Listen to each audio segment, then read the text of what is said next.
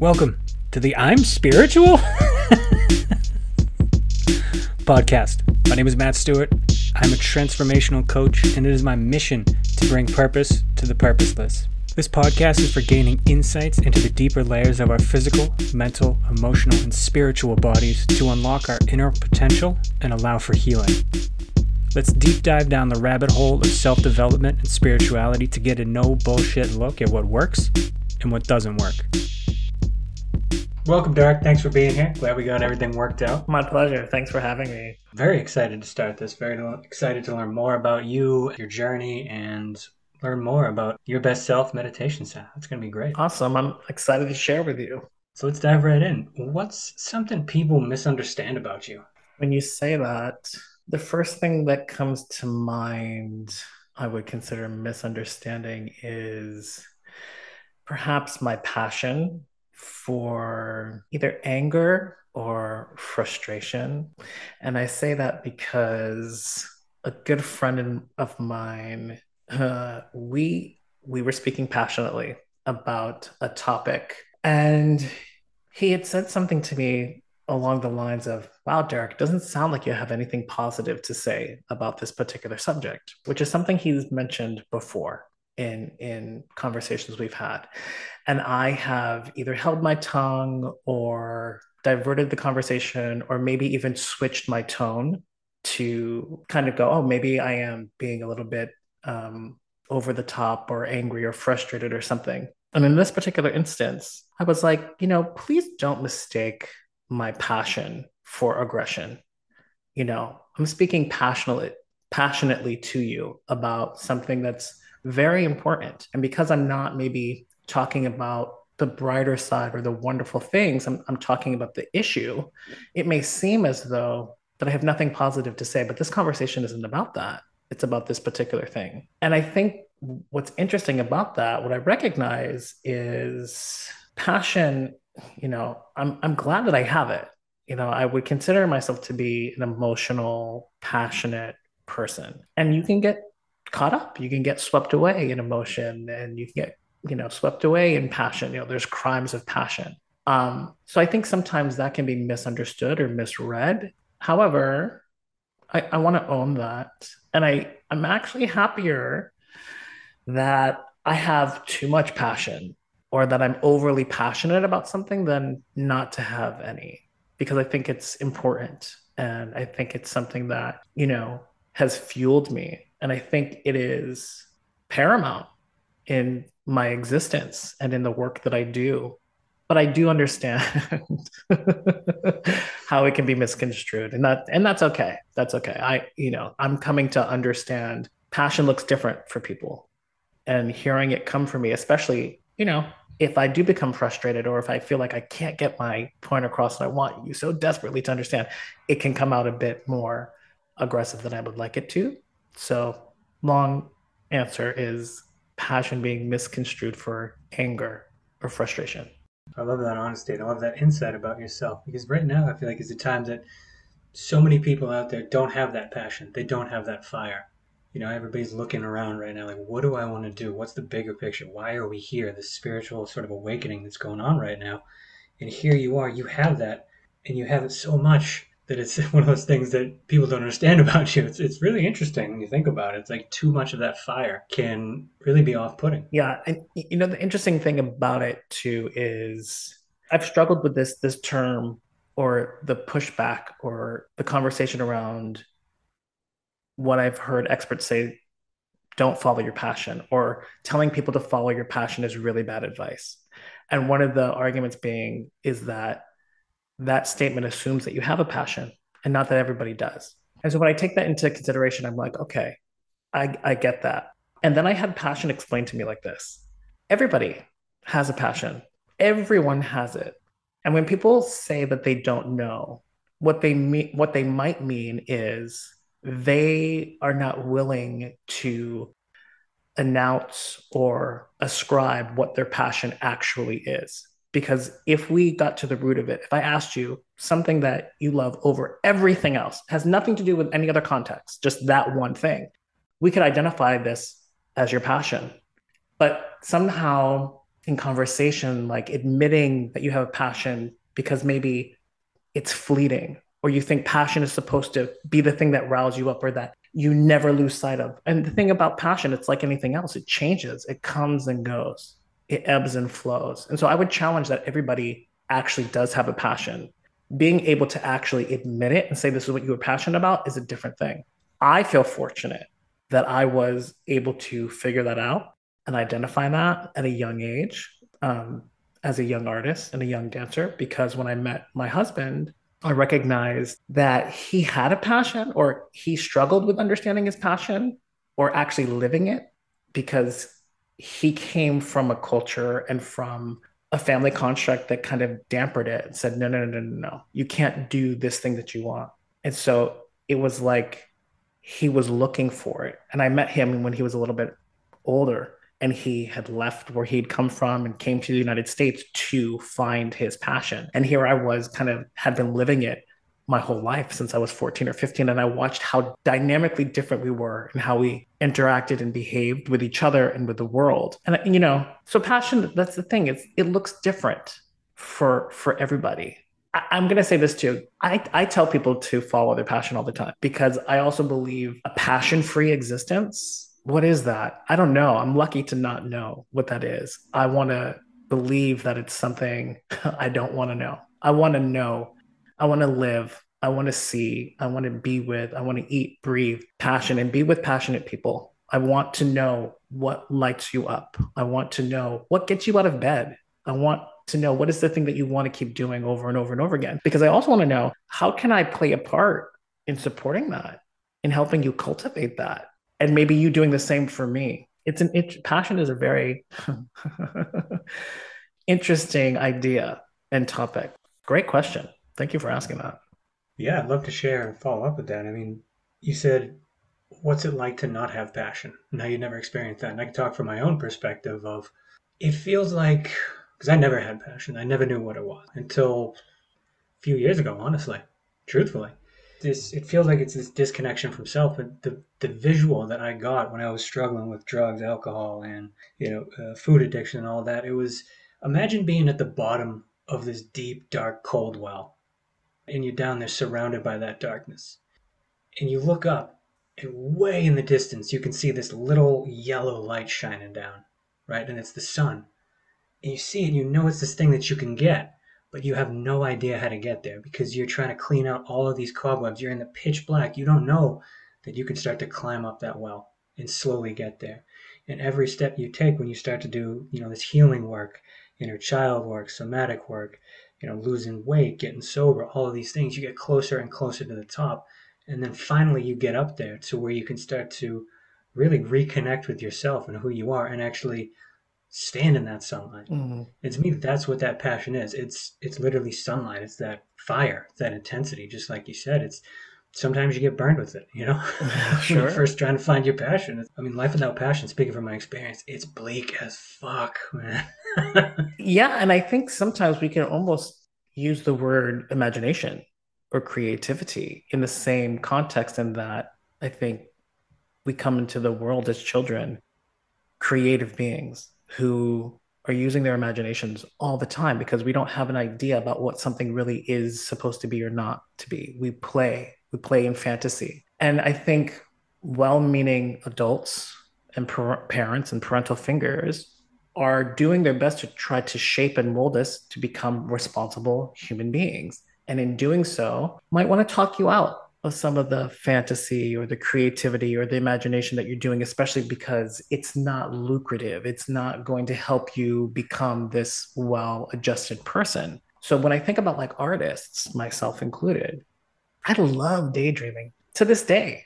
I love to fantasize about what something could be. A lot of times it's bodies in motion, or it's colors, or it's sound, or it's music. And I can definitely remember being told you know you're daydreaming or you shouldn't be doing this certain thing or this creative all this stuff how is it going to make you money how is it going how are you going to make a living and then these really serious ideas and subjects started to enter the picture where maybe pushing those things aside would have been better for me and then at the same time it was passion that was like oh no honey, this is, you have to do this. You know, these other people don't really understand. And, you know, looking back, you know, I'm going to be 47 on Thursday. And I've been in the in the industry for over 30 years.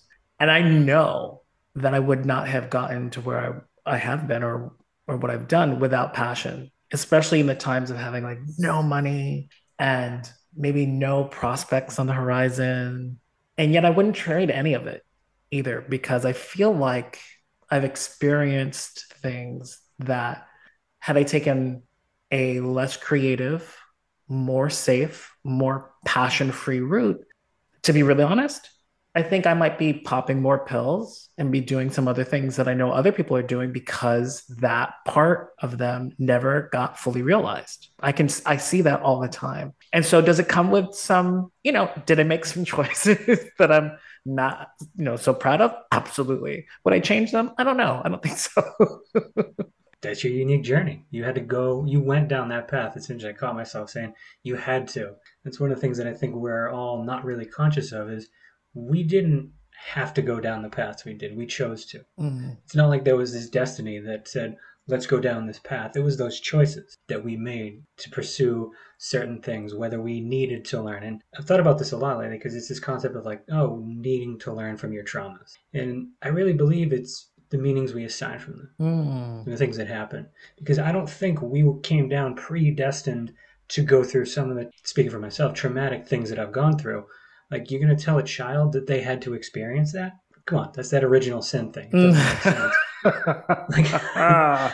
mm-hmm. we were just exploring our way, mm. just like a child starts crawling it takes its first steps. And I really think that that's a distinction that really needs to be made for a lot of people. And I'm glad we have this time to really to look at that because it's everything is a choice that we make, how we perceive the world, how we move from there. And you chose to harness that fire and that passion and just looking at your very impressive resume that I was intimidated to read. I mean, working at Connecticut College, the Rock School of Pennsylvania Ballet, National Theater Institute, Steps on Broadway. Okay, you've worked on Broadway. Cool. Uh, you know, dance instructor, choreographer, all of these. You founded your own meditation center. It's, it's amazing what happens when you follow your passion. Mm-hmm and that following it is is that's the choice you make because there was a fork in the road that I'm sure you saw it, and I'd actually love to hear about forks that you've gone through. To where I was like, I can go down the right path, and that right path, huh, I don't know if I want to go down there, but the left path, ooh, now that's that's interesting. Let's try that. Mm. Let's go that way. Mm-hmm. You know, it's interesting when you when you say all those things too, because part of me is like, oh right, those are just things that I did that are in my past, and they seem very normal, like I've normalized them. Um, so to hear somebody else kind of spit them back like oh wow yeah that's like you know those are a lot of things. Um in terms of hmm, a fork in the road and choosing to continue following my passion or or other things i want to say that it's probably in the last 10 or 15 years more of those choices revealed themselves to me than before. When i was you know i started dancing professionally when i was 15 19 20s 25 to my 30s you couldn't tell me anything else. That's that, that's what i was doing. Nothing really entered the picture. I did have times where i was working with a company or a choreographer that challenged like what am i doing? Feeling like the environment was in and i didn't have language at the time to to use like i would now that it was hostile or unsafe or damaging or traumatic. It just it was this way and it had been that way for a long time I was able to, with some of it, to go, okay, I'm I'm I've had enough. I need to move on to something else. But it was something still dance related. When I was approaching 40, that's when things started to change a little bit. I was like, should I, what should I be doing at 40? and so these ideas of like owning a dance studio and like becoming more responsible or more adult or more having more stability. And that's where like real estate came in. I was I got my real estate license and all these other things. When you know what's really interesting is the past three years during the pandemic, I have started or dabbled in a lot of other business ventures or career directions that I needed to go through to go, yep, I absolutely don't want to do that. that I thought I was really gung ho about in the beginning. I was like, yeah, I could do this. This is a great way to make money, but other people are doing it. I have all this support, I have all these resources. This is cool. And then got to a point where I was like, no, I don't, I could, I could do this, but the passion's not there. I can feel like this is not expressive of who I actually am. And so it always comes back to, or what meditation's really, really brought to the forefront with maybe another word for passion for me at this point is being my most authentic and genuine version of myself at all times possible. And that means the Derrick who is sad, the Derrick who is frenzied, the Derrick who who longs for things, who you know, all the the light and shadow sides of myself, not just, you know, as a choreographer, as a dancer, I think I worked really hard, I trained really hard, I came I became very proficient because I was doing it day in and day out. So by the time I was 30, it was like, throw whatever you want at me, I can handle it. Venturing off into new avenues of like meditation or real estate or all coaching now, it's like, wait a minute, this feels kind of whatever. But the things that I keep coming back to that are sticking are the ones that help me feel a more expanded version of myself because those things tend to point to, oh, this is the real you. The things that you engage in that seem constrictive and make you shrink and are smaller, especially like I was working with this gentleman. Uh, his name is Jason Capital. Great guy, great entrepreneur. Went to a couple of his workshops. And kind of going down this particular path, I felt like okay, this can be really great. And the more I got into it, the more I kept going like this. And I was like, I can't, I have to stop doing this. This is not for me. And, you know, there's some money involved. You know, there was some investments involved. And part of me looks back and goes, I can't believe I invested that. And another part of me is like, that's exactly what you needed to do to figure out that that's not what you want. You know, so just like the way you were talking about trauma or life experience itself, I, I'd like to think that I'm not this evolved, but I'd like to think that I have no regrets only because I feel like regret is something, is this energy that you're using to beat yourself up over something you cannot change. Are there things I wish I had done differently? Yes. Do I regret them? No. What I have different now, being older than when I had before, is I recognize that was, however expensive it was, financially, monetarily, energetically, spiritually, whatever it is, that is the price of admission. That is the course fee that you have to pay to figure out what you really want. When I was 15, it was clear. I was young, I was from a broken household. Dance was the thing that was my escape. I didn't even realize until I was probably like 36 years old, 18 years out of being in my house for 18 years, that dance was like therapy for me. So as I approached 40s, I was like, wait, who are you? What do you really want to do? Your body's not going to be able to dance forever. You got to figure this out. And the figuring it out was trying on all these costumes and hats and suits of other things, thinking that they were going to lead to I don't know what. And then hanging them back in the closet and going, nope, that's exactly what you needed to figure out. So, and I, and I think that doesn't end. I believe there will be other things five years, two, three, ten years that I'm going to go, hey, let's try this costume on and it's going to be expensive and it's going to be exactly what i'm going to need to do to figure out whether or not i don't want to do that or not and this is how i look at it so when i was growing up we had a pool i remember being afraid of getting in the water because of the temperature or my ability to swim or whatnot and now older me thinks of like looking at little me on the deck and and like trying to figure out should he get in? Should you not get in? Is the water getting like all this kind of stuff? Where I've had friends who've just thrown me in the pool, or I just was like, whatever, and just jumped in. Whatever the result was of that, whether I liked it or I didn't like it, what I've learned from that is you will never know whether or not you want to go swimming until you jump in the water. You know, whether you climb down the ladder or you jump fully in.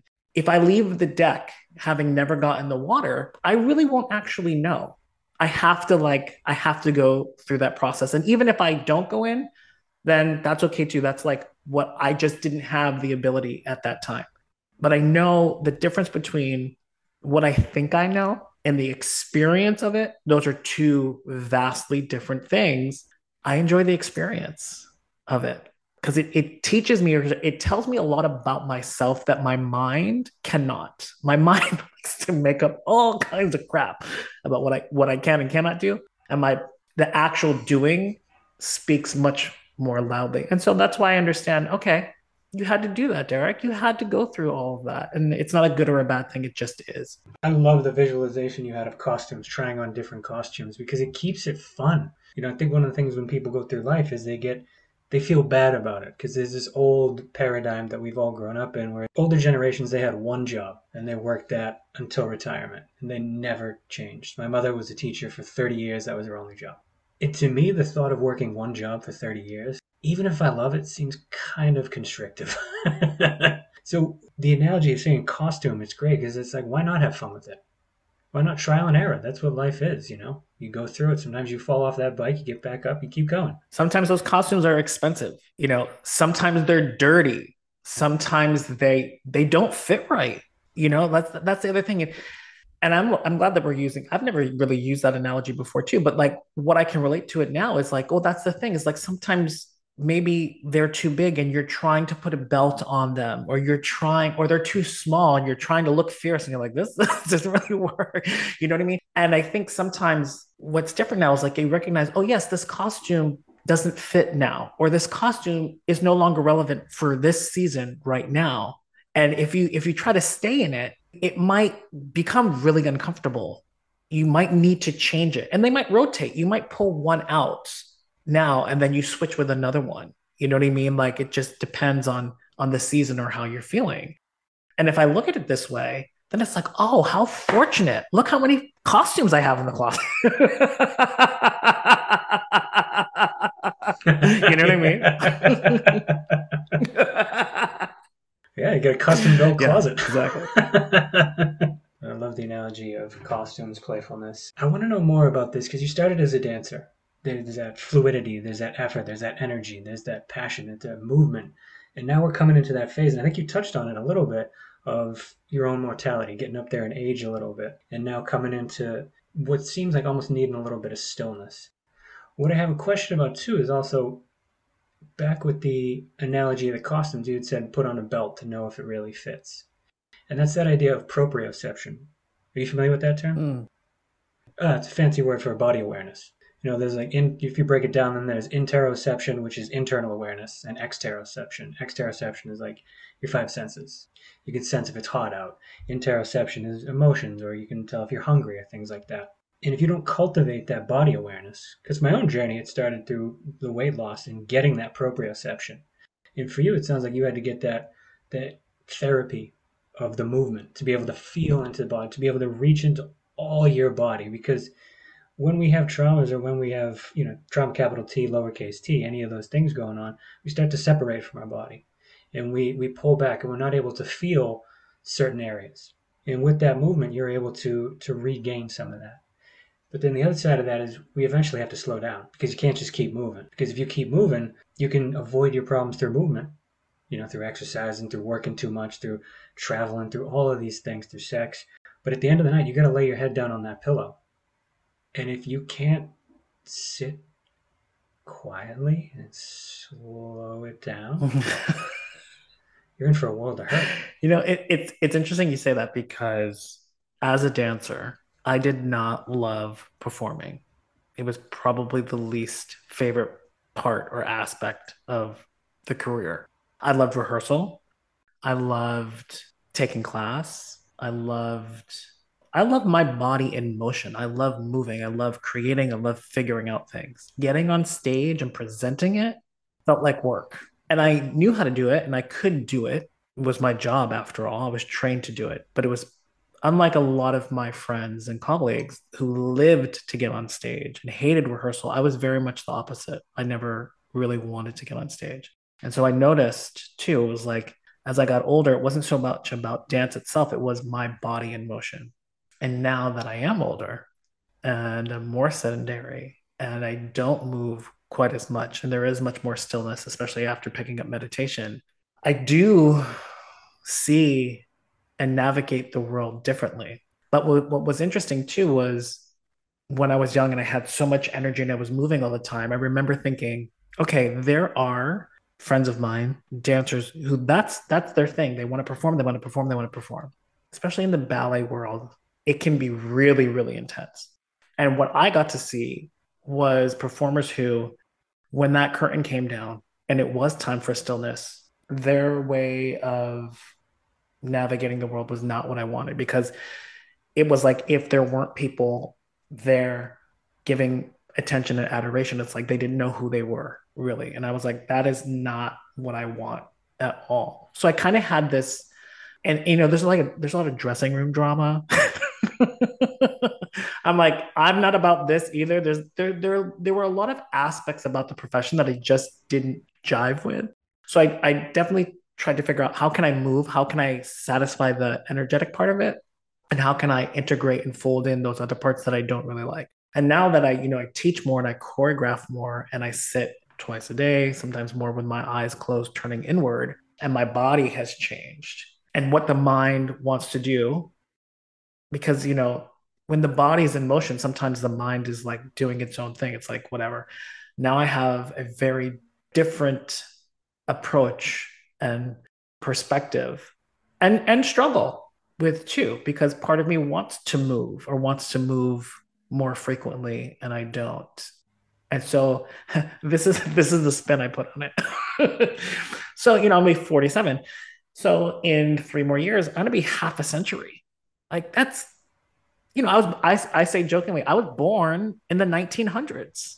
You know, sounds like a long time ago. But the thing is, I believe there's a part of me, the 75, 85, 95 year old version of Derrick that is gorgeous and wonderful and maybe doesn't move very much at all. And this is the way that I have to get there. I got 40 something more years to get to that golden. I don't know. I don't know. I kind of see myself like just sitting there, maybe with my eyes closed, a lot of times just saying three or four words a day, you know, something crazy like that. But also being like, yeah, because I don't really need to say much else or whatnot. So I look at it as, you know, a journey. And I know dancers who still moving in their 60s, 70s, and 80s. I don't know that that's going to be me so much. It might it might circle back around, but yeah, finding that balance from the moving and the stillness is something I'm still working on. So tell me more about what kind of sparked the idea for your best self meditation center. So when I was in India, towards the end of the training, we were there for like three and a half months. We do these things called yagyas, which is led by one of the facilitators and basically, what we're doing is there's some chanting going on, and we're offering things into this fire. And it's a way of kind of vibrating and bringing out into the world these things that you want. And what is it that you want and why? And so, as we approaching graduation, the pundit who was going around would say to people, What's the name of your center? What's the name of your center? What's the name of your center? And when he came to me, just came out like your best self meditation because I felt like for my my own journey, like why was I there? What was it about becoming a teacher in meditation that I was really seeking was to be the best version of myself possible everywhere. And so I kind of took that lens about how I would be bringing that into the world.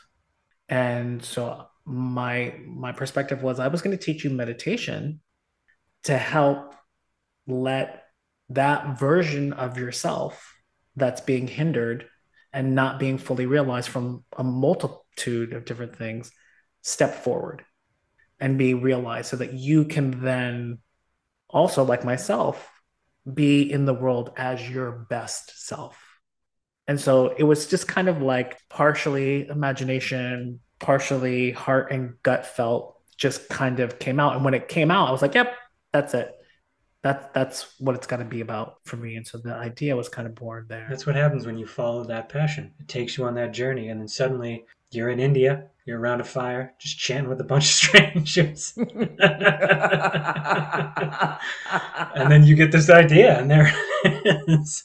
Would you say that meditation and the time in india and you know your best self meditation center would you say a lot of the transformation in your life has sort of come from that? I would say asking me today, the awareness that I have around the type of transformation that has happened and how I am currently engaging in that, yes, probably the single most important thing. Because I don't know that before I found meditation that I was aware of what I'll consider evolution or constant change, but from the perspective that I believe that change is happening or evolution is that which is going from lesser sophistication into greater sophistication. And that is everything all the time. And that I cannot stop that. And I, you know, that can't be helped. I don't know that I had that perspective before. If anything, I used to think I could keep things from changing, or I was able to categorize things that were similar to each other as being the same. Or now it's like, no, nothing is. When we got on the call before, nothing is the same from when we started the call. Nothing is the same from when I just finished that last sentence. And so when I'm able to see how vast and quick evolution is happening, the question then becomes well, how do you want to participate in it? You know, we're aging at every second in this realm that we're in right now. You know, we might we might want to say, oh, nothing's changing, but as time is passing, you're aging every second. So nothing, nothing can be the same. And we, we want to think that we know to what degree it's happening. You know, my birthday is coming up. The sun's going to set. This day goes on. I kind of have this, or I want to believe that I have this understanding of this passage of time. Well, the difference now is, oh, what do you want it to look like and be like? And meditation has brought to my awareness that the reality is this large thing that people keep talking about universal cosmic self everything is one that's the truth. That really is the truth. And in this body with all of its traumas is kind of clouding that truth and so my my journey now is what can i do to remove the dust to understand that large version of myself exists? And sometimes i feel like okay i'm doing that. And other times it's like no i need to keep doing that. And and i'm i'm i'm kind of interested in i think there could be a version of myself or a version of my human experience that's completely unlike anything i've ever had and part of me wants to believe that getting there is by not setting a goal, where almost everything else up until this point has been very goal oriented. As a dancer, I want to get this job. As a teacher, I want to do this thing. As a professional, I want to do X, Y, and Z. Meditation is kind of go, forget all that. you already are this thing. What you are what you aren't is having the experience of what that thing is, especially because you keep thinking you're something else. so why don't you just embrace this thing that you think like what's interesting with meditation is sitting with the eyes closed having the focus inward. What can happen is you can get small or very large glimpses of this thing that i've been talking about. Sometimes to the point where it's like oh there is no difference. There's no difference at all. And yet when you come back into the waking state and open your eyes that truth seems to diminish. And so you keep repeating the process and going back in, and it becomes stronger and stronger and more stabilized. And sometimes it's very present, or I like to think it's in the backdrop, it's hanging in the backdrop. And other times it doesn't seem like it's there. And so as as much as I have like all these goals and dreams of what I think my life is going to look like, another part of me is very open to, honey, you have no idea. You don't have no clue. You might be invisible. you know, something might happen to you where I don't know XYZ. Are you open to that too? You know what I mean? Like I think what's very different now is I recognize that there are infinite possibilities of my existence where before I used to think there were limited ones. And now it's like, mm, what's going to happen? I don't know. My life might not look anything like I've imagined it to do. And that that's okay. You know, I'm I'm here for it. A part of me does, you know, another part of me is like, no, I want these certain things, but I'm I'm gonna let whatever happens happen. you know, kind of take it as it comes. It's impermanent. It's everything is a state of flux. That's the only universal truth that I feel like people should really subscribe to is everything is going to change. I mean, goal setting is great. You know, it helps us to build things, right? But we get so many people get so attached to these goals. They identify with those goals. there is, I mean, I think COVID taught us that. Everybody was on this, you know, business as usual, same trajectory, and then one day everything came to a screeching halt, and we were like, wait, what? We could literally all die tomorrow. Oh, oh, let's let me reevaluate my entire life's framework. And in many ways, from that point of view, it was a complete blessing. Absolutely agree. It really helped a lot of people see these things. What, my friend, is that special sauce you bring to your meditation? No, I want to say ketchup and mayo, but I don't know if that's what you. You didn't know where that was going to go, did you?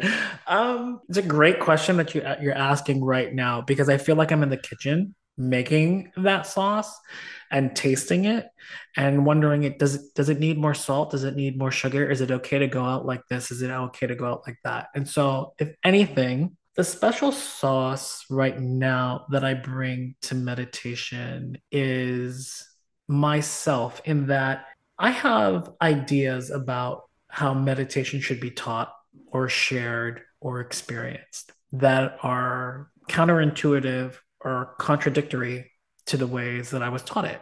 And so there's a bit of a struggle. Part of me wants to have integrity, or what I think is integrity, and honor tradition and respect my elders and the teachers who came before me. And there's another part of me that says there is no substitute for who you and what you bring to meditation. And you should never be anything less. You know, your center is called your best self. Remember, not your best version of somebody else's meditation.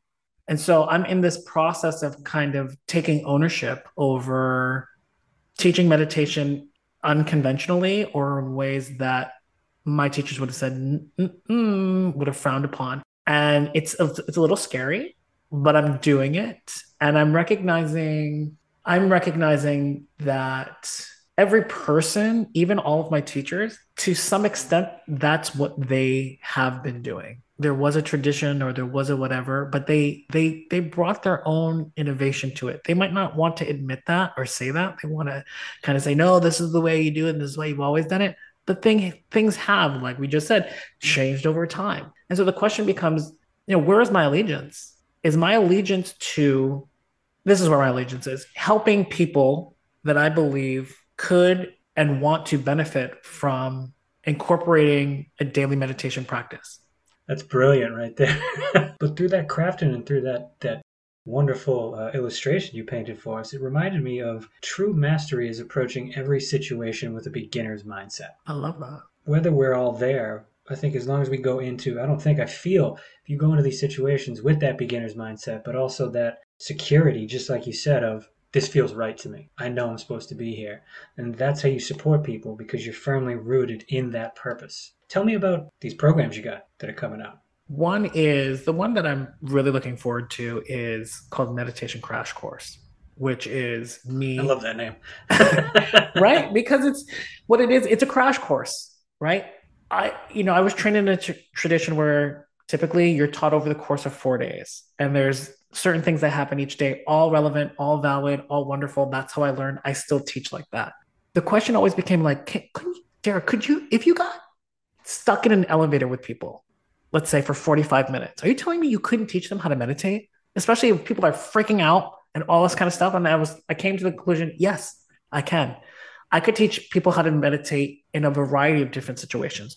So, what would happen if we just took 90 minutes and I taught people just to meditate in those 90 minutes? Could it happen? And I've never really done that before. I've never done that, especially live. I have a friend who owns this amazing salon in Providence. She's allowing me to have her space. It's very intimate. There's going to be maybe 10 or 12 people max, and I'm going to teach people how to meditate in the course of 90 minutes. you know, and that that would be their their crash course. This is the entry level, very different than spending three or four days with me, but I believe that it can work. So I'm really excited about that. I have a three day course that's coming up the end of this month that's online so you can be anywhere in the world and i can teach you how to meditate which is also very different than the tradition i was trained in uh, i collaborate with a friend she's into uh, eft emotional freedom technique and Talera. And I do some meditation. We join forces and we do an event called Meditap that we do together. And then I host group meditations every Monday morning, which is free and open to everybody so whether you've learned a technique or not, I want to make sure that I'm doing things where everybody has a seat at the table as well. And so, yeah, I, I, mean, I'm teaching some dance, I'm doing some choreography, I have a whole bunch of stuff that's going on. And so I'm really excited to kind of like be getting out in the world and doing what I think. Like these are these are things that have been stewing in my brain, and now they're out in the world. And uh, yeah, I'm really excited to to see what happens. That's awesome. And I'm going to drop those links in the show notes at the end of this. Is there any place that people can go if they're listening right now to find that information right now? Yeah, I guess it's a great question because I'm not like a social media, like I'm not on it quite a bit, but Instagram, you can find me at Dureeko, D U R E E K O, or on Facebook, either my name, Derrick Yanford, or Your Best Self Meditation. Those are probably the platforms that you can find me on. But, you know, this is what, what for me, if I'm so like whatever it is, you can just reach out to me, like drop me an email, Derrick Yanford at gmail.com and be like, what's up? like honestly, because I feel like people feel like that they, that's not a thing or you can't do that. Like they have to look at me and they have to follow me. It's like, just drop me an email. I think we're both dating ourselves. I think the kids would say, just drop me a DM. yeah, totally. This is what I want to share. So I know we've been on this call for a long time. And if you have to go, I totally get it. But if you also want to coach me a bit, I'm totally open to it because I think you are a magical and powerful being. And I know that I've gained a lot of value just being in your presence in the small amount of time that we've done things. And and selfishly, I want to be a better person and a better human. So if you want to coach me, cool. If we don't have the time for that, I get that. Yeah, let's do it. Great. All right, man. So what's something that's going on in your life right now that you're really struggling with? The thing that pops up is procrastination. I seem to wait and put things off to the last minute until like there's a fire raging. and then that's kind of when I take action. Um, but I think what's really behind that is the negative self talk that I engage in around my procrastination, that I somehow categorize myself as a bad person or someone who shouldn't be doing that. So there's, I think, really the shame that I feel around my procrastinative behavior.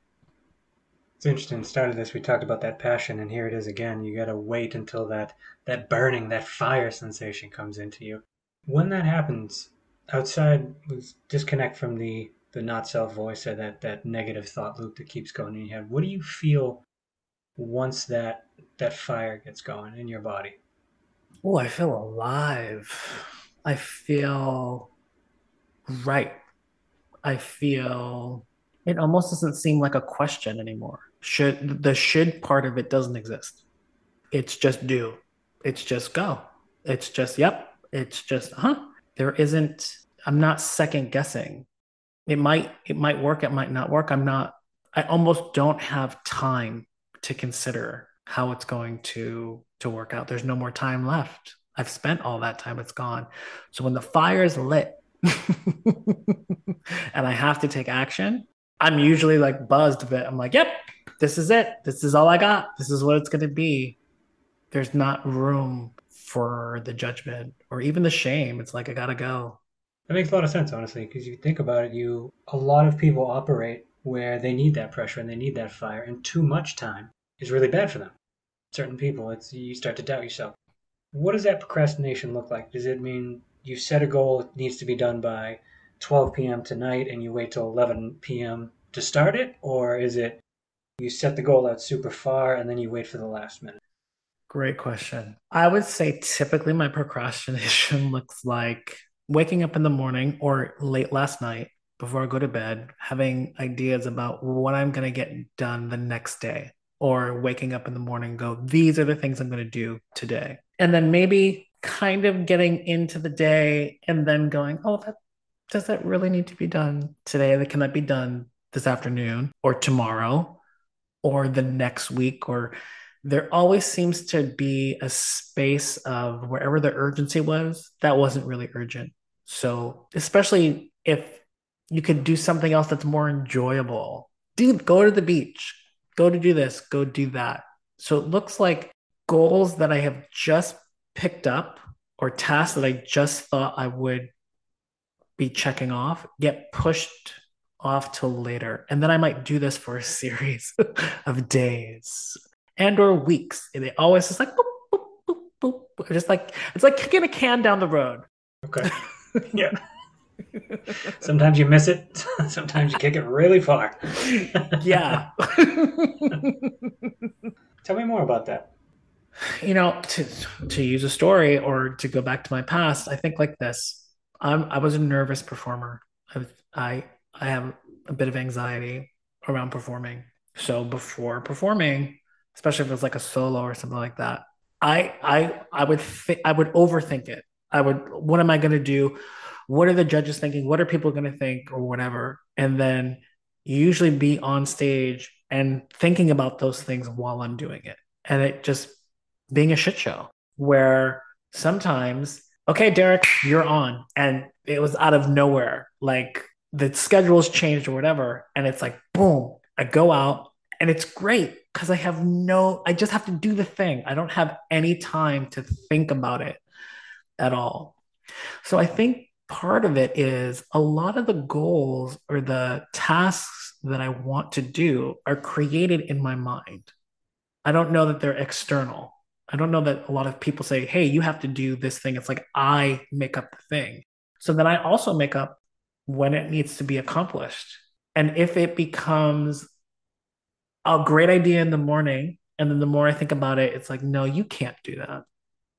Then we're going to push it off. So I don't have to be confronted with the truth that, yeah, you can't do that. So I think I'm like procrastination to me is a way of delaying the exposure of the truth that I actually cannot do this thing I thought I could do. And so I maybe will never do it. I'll, I'll sabotage it or I'll get rid of it because then I don't have to actually figure that out. That's, you know what I mean? If I really think about like, it's uncomfortable. I don't like it. so we know you don't like that. You don't like that feeling. Sometimes it, it's better to just get thrust out there. Mm-hmm. And it feels, it's coming up as being, doing versus being. Mm. Where when you're planning and then what leads to procrastination, it's almost that's that doing thing. And I think you touched upon it with talking about like being in the head, and the head is the land of the logic. It's like, all right, let's set this goal for Tuesday at 6:30 p.m. It needs to be done there. Mm-hmm. There's no connection to the heart. There's no connection to your why. What it sounds mm. like there. It's like it's it's half logic, half emotion. You know, it's mm-hmm. kind of got that freedom that's floating around in there, but it hasn't actually been brought down to the earth to materialize. Mm what's something you're procrastinating with right now? Let's get specific. So this week, Saturday, I'm doing session three, group meditation, um, invite only.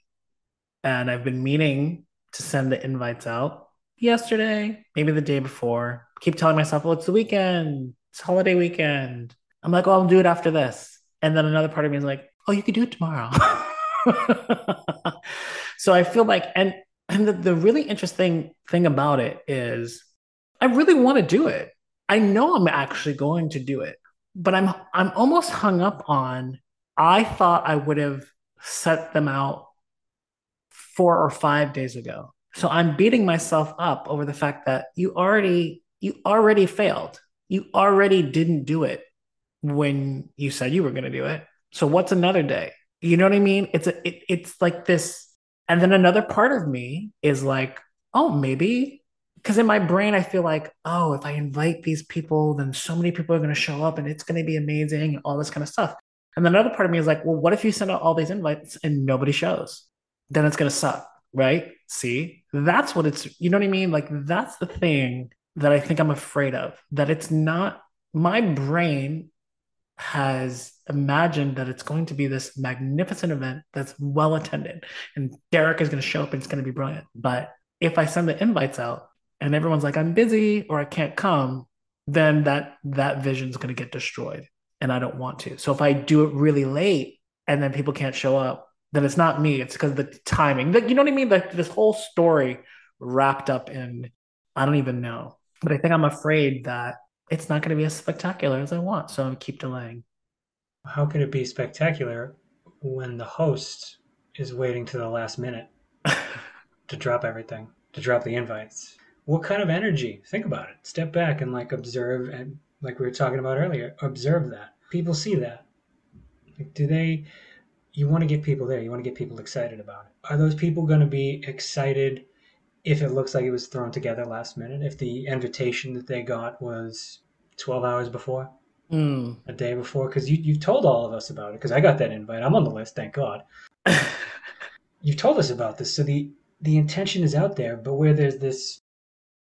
Truthfully, to drop the fourth wall, I texted you and I was like, hey, you still doing this? Mm-hmm. So from that perspective, like you put it out there, it almost doesn't seem like you're really doing it. Does that make sense? Yeah. You start to you tell us about it, but then there's no energy, there's no effort to get there. It's just kind of like, hey, I'm doing this thing, and then two weeks go by, and you're like, oh, remember that thing I told you about two weeks ago? It's happening tonight. Right, right. And and so the other part of that is also, oh, in my mind, the invites look a particular way with a video saying every to every person, hey, boom, and it, you know what I mean. And then a part of another part of me is like, oh my god, it sounds like so much work. you know what I mean? So it's like I have this idea of this perfect invite, and then I have this idea of you can't live up to that. So you you know what I mean? So that it's going to be messy or, or or whatever. You know. So even just having this conversation, it's interesting to think about whether who comes or who doesn't come. That the attendees would appreciate an invite from me sooner than later, you know? So it's like, why can't that be enough for me to just, you know, I can write an invite. I don't have to do a video right now. Like I can just write to everybody, but that's like not the way that I envisioned it. And so part of me is like, you know, you're making it so difficult. Just invite people. Just fucking invite people. That's it. And you can you can make it more detailed or you can make it more whatever and that's what I'm afraid of. I'm afraid of the invite's not going to be the way that I want, and that it's kind of silly when we think about it, you know. Yeah, when we think about it, but it's also it's the sense of failure is what I'm getting to. Yeah. Right. What is your definition of failure?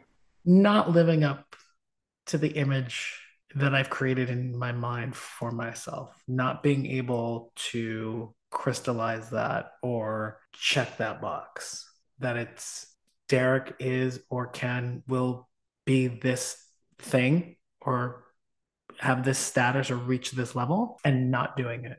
That feels like that's what failure is to me, not achieving what I set out to do. So, not achieving what you set out to do. What happens on the other side of that, though? This failure, this failure is a hard stop. To me, the definition of failure is like standing at the bottom of a mountain, going, I want to climb up that mountain, but then letting fear stop you from even taking that first step. If you climb up that mountain and you fall down, dust yourself off, you go, okay, I found one path that didn't work. Let me go up again. Mm. Maybe you find two. Maybe you find three. Would you count those as failure if every time you're going up, you're learning, you're cultivating, you're growing, you're expanding? No. You know, and, and now what's interesting, I feel like too, is like this this uh, idea that there's no such thing as failure; it's only feedback. You know, and I've I've used that with my students recently who, you know, I'm trying to teach them a certain element and they can't do it and all this kind of stuff, and I'm like, you just got some feedback about how to maybe approach it differently the next time. So no, in the way that you just described, yeah, better to have tried than to have not even started. And I I, you know, a logic a logic part of me recognizes too if you are at the bottom of the mountain and you want to climb to the top and you think that you can get there you're gonna slide back you're you're gonna start and stop it that's part of it it just i guess somehow seems so daunting sometimes that i just don't want to start until i either don't have a choice or or i don't know do you know what i mean um i'm not able to necessarily break it down in that way yet to go, okay, Derrick, just get a fucking start climbing. Like, just it's okay. I want it. I want it to be perfect. you know, there's no definition of perfection. Or there's you can't have perfect. It's just not there. There's always going to be something. Just like we talked about impermanence, everything is changing. So, what your definition mm. of perfection is, is going to change day to day, minute to minute, second to second. Mm. You know, it's interesting because I feel like, okay, I cannot go back and send the invites yesterday or two days ago. I cannot do that. The only thing I can do is do it from now. And so I could completely redefine what that perfect invite looks like right now. Or I could stick with an old version and feel like a failure. And I don't see why sticking with that old version and feeling like a failure would be helpful to me or to anybody else. And I hadn't really thought about me changing the definition of perfection. You know, like I can I can change it right now and go, no, perfect invite is uh it happens whatever it might be. I'm the one who's standing in my own way. I, I feel like sometimes I just can't it's hard to let go. It's like, oh, but I wanted it's like, boo, it's over. You can't. you know, I just want to let go of that and just go, do this. Just do this. It is what it is. You know, it just is what it is. I just sometimes or a lot of times need to be reminded. Are you going to be there to be able to remind yourself? You know, I, I think. what do you feel? I think it's a process. What do you feel? Let's stop using that word think. yeah. Oh, I feel okay. So this is what I feel. I feel like okay, can't wait to get off this call because I'm going to send the invites. And then another another party is like, "Are you? Are you really? Are you really going to do that?" So there's a little bit of conflict. Um, but that's the thing. It's like I don't want to think about it. I just want to do it. You know, like this is what's so interesting. Yesterday, I was so happy you sent me this invite, right? And I wasn't sure like when we're gonna do it. So I went to your calendar. I was like, oh, there's a spot tomorrow. Boom. I want to do it early. I want to out like boom. And then you're like, can you send me all this stuff? I'm like, oh yeah. You know, and I was like riding my bike and like on a scooter, doing all this stuff. And I was like, I went to this coffee shop. I'm like, do all this stuff. Cause I'm like, the, the meeting is tomorrow. He needs to have all this shit and there was one link I hadn't fit figured out yet. So I just sat down and I did it. I didn't think about it. I just was like, boom. And I was like, I'll do the whatever later. And I got home and I did it. Not enough time to think, just do mode. I want that more often. I feel like I can work well like that. You have that. I have that? Yeah. You have that. The only thing that is stopping you from doing that is that that not self is that guy who sits behind you on the shoulder and says you can't do it and that's you know that that's not true the only thing that's going to stop you is yourself in this story in this this this silliness this playfulness this sassiness you have you know? And i see it and i think oh i'm not going to i want to send this but i'm not going to send it. It's like it's one of the things i love most about you but it's like it's it's ingrained in you to the point where it's like you know you're doing it. It's almost like there's this playful kid inside you who's like, ah, I don't want to do it. I'm not gonna do it. you sit there like that, but truthfully, you're the only one who's gonna be able to stop yourself from doing that. Like that that reminder, that reminder. This I can give you that reminder. I'm sure your your husband, your partner, your friends, another coach can give you that reminder, but none of us are gonna be there with you 24 seven. Mm. So developing that, and it's just like the first time you go to work out. It sucks. It's hard. You're sweating. You don't think you can do it. But the more repetition of going like, no, I'm going to do this because that pressure. What happens if you just sit down and you go, okay, after this call, I'm going to do it. I want it done by what is it, 5:13 p.m. tonight. That feels good, and and I feel like also like that's what I love about our time together too is because I feed off of this, this energy. And and this is I feel like we've had this not this same coaching, but it's like, oh, oh, perfectionism and Mr. Fuckface, all that's like again, like it's and it's like right, because this is my theme right now. I'm still working on it. So part of me is like, great, get off this call and just send the invites and then it's done, you know, and then you can have the rest of the day to do whatever but I, I do I need I needed this. I needed this. I needed this reminder in this way to do it. Because 513, writing a message to everybody seems like piece of cake. Great. What's the big deal? It's not. It really isn't. The the the invite and the email and the and the video and all that, you don't have to do that. You don't have to do that. But I was still I was still stuck on doing that. I'm a little more unstuck. You can do that in the future you give yourself the next one. You got more time for that. And then just like I just did there, do it with yourself. but you need to be firm with yourself. You have that passion, that dancer's passion in there. So I know you have that fire in you. You need to tap into that. I, I would suggest you tap into that and go, okay, this needs to be done because you're your own boss. You're laying a foundation for yourself and you're trusting yourself and you're trusting your own word. And every time you self sabotage, you get less and less sure of your own word. Mm. And that can show up in your body in any number of ways in your psyche any number of ways. And it starts with that repetitive pattern. There's that playful kid inside you who's like, oh, I'm not going to do this today. Everything's good. and rather than coming at it with this negative, just think of it as a child. Rather, what would happen if that was you as a child? Right? Laughing, playing, oh, I don't want to do this, tee And then some adult comes in and goes, You're going to do this now. And is really aggressive with you. What would that feel like? Yeah, I'd probably get it done. Oh, uh, you know what I mean? There's, yeah, I'm like, okay, it's time to do it. So, can you be that inner voice for yourself? I want to say yes. I want to say yes. I think I need to cultivate it. I think it's it's possible.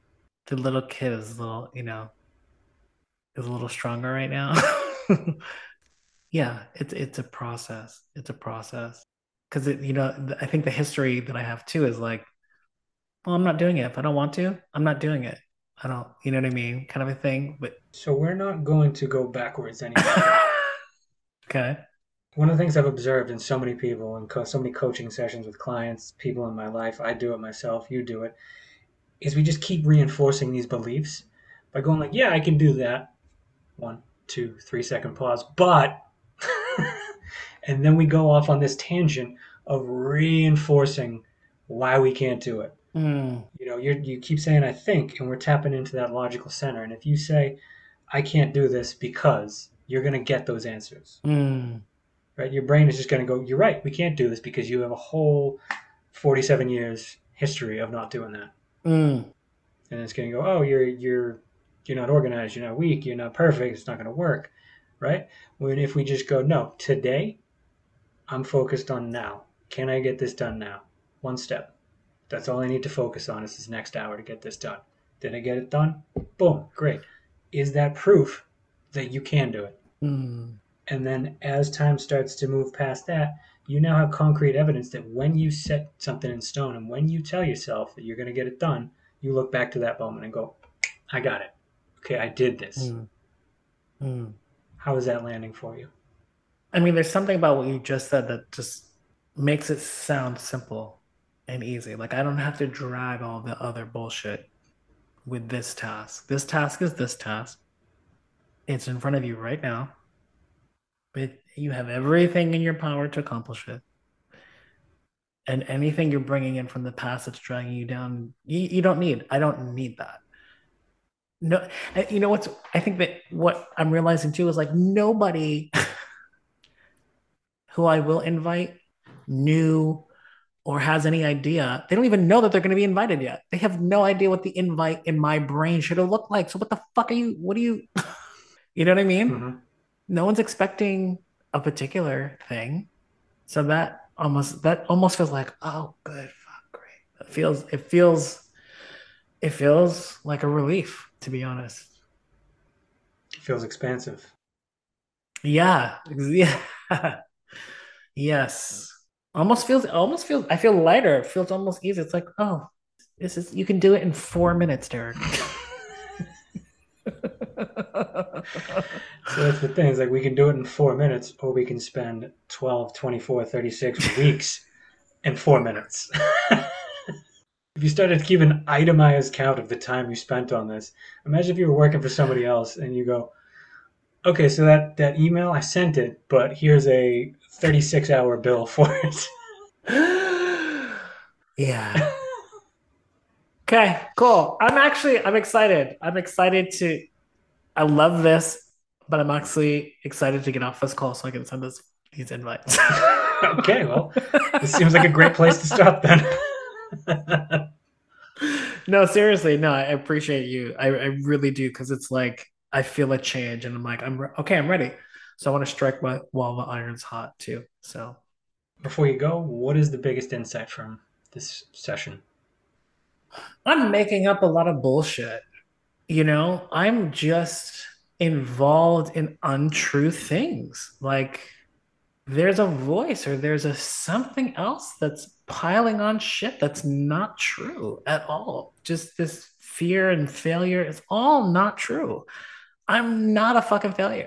that is not true. You know, and I I know that this voice is part of the thing that wants to keep me safe. The uncomfortableness, don't do this. I get that.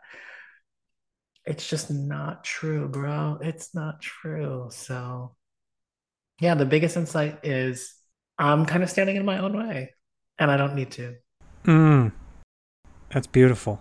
I love that insight, Derrick. Hey, it was great having you today. Thank you so much for your time, brother. Thank you so much. Any anytime. You're the bomb. Thank you so so much for checking out this podcast. I have a blast every time I hit record on these things. Wherever you found me, please give me a five star review. Give me a seven star review if that's a thing. I don't even know. And if you know someone who would find value from anything I said today, please share it with them. Screenshot this and post it on IG in your stories and make sure to tag me with it. You can follow me at underscore I'm Matt Stewart. That's underscore I M M A T T S T E W A R T on the I Jeezy. Peace.